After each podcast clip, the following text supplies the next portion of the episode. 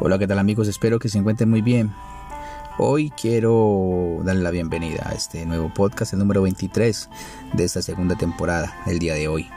Hoy vengo con una reflexión para todos ustedes. espero la disfruten, espero eh, que la tengan en cuenta. Todos somos valiosos en el lugar correcto. Por título de esta, de esta enseñanza eh, le colocamos hoy Perdona si te sigo llamando amor. Del 23 de enero del 2021. Al día siguiente de mi suicidio me enamoré de mi madre. Cuando la vi llorar en el suelo de mi habitación abrazando mi camiseta ensangrentada con mis fotos esparcidas a su alrededor. Vi tanto amor en sus ojos.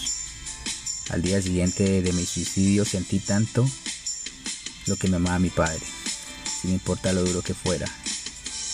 En medio de tanta tristeza, me habló con los ojos llenos de lágrimas, lo orgulloso que estaba de mí y lo sensible que yo era con los demás.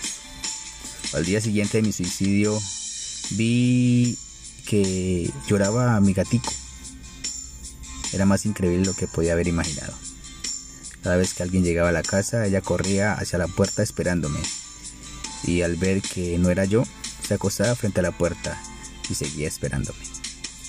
Al día siguiente de mi suicidio, me encantó que mis hermanos, cuando los vi sentados en la habitación con los ojos llenos de lágrimas, recordando los tiempos en los que jugamos en nuestra hermosa infancia. Qué buen momento. Al día siguiente de mi suicidio sentí cuánto amaba a mi mejor amiga.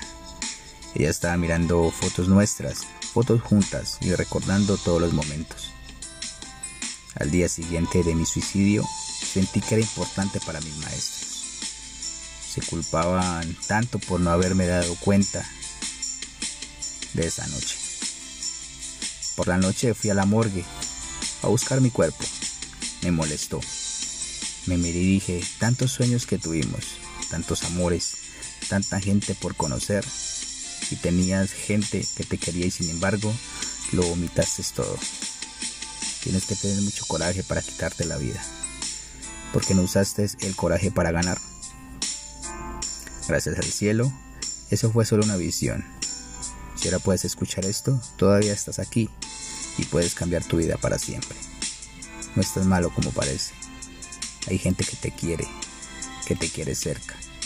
Dale una oportunidad más a la vida y a las personas que están a tu lado. Hay una cura para el dolor. Ábrete a alguien. Has superado tantas cosas que puedes superar más. Hoy esta pequeña reflexión llega a ustedes con un solo propósito Creo que todos en el momento de nuestra vida nos hemos sentido solos, eh, tristes, con ganas de llorar, que no valemos nada y que la vida realmente es muy dura con nosotros. Pero tenemos personas a nuestro alrededor que nos aman, nos quieren y que les causaría mucho dolor si en algún día nosotros faltáramos.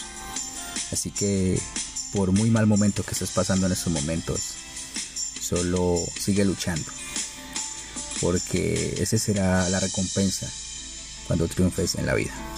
Muchísimas gracias amigos por escuchar este podcast. Mil gracias a todas las personas que comparten que escuchan cada contenido que subo. Mil gracias y que pasen una linda noche.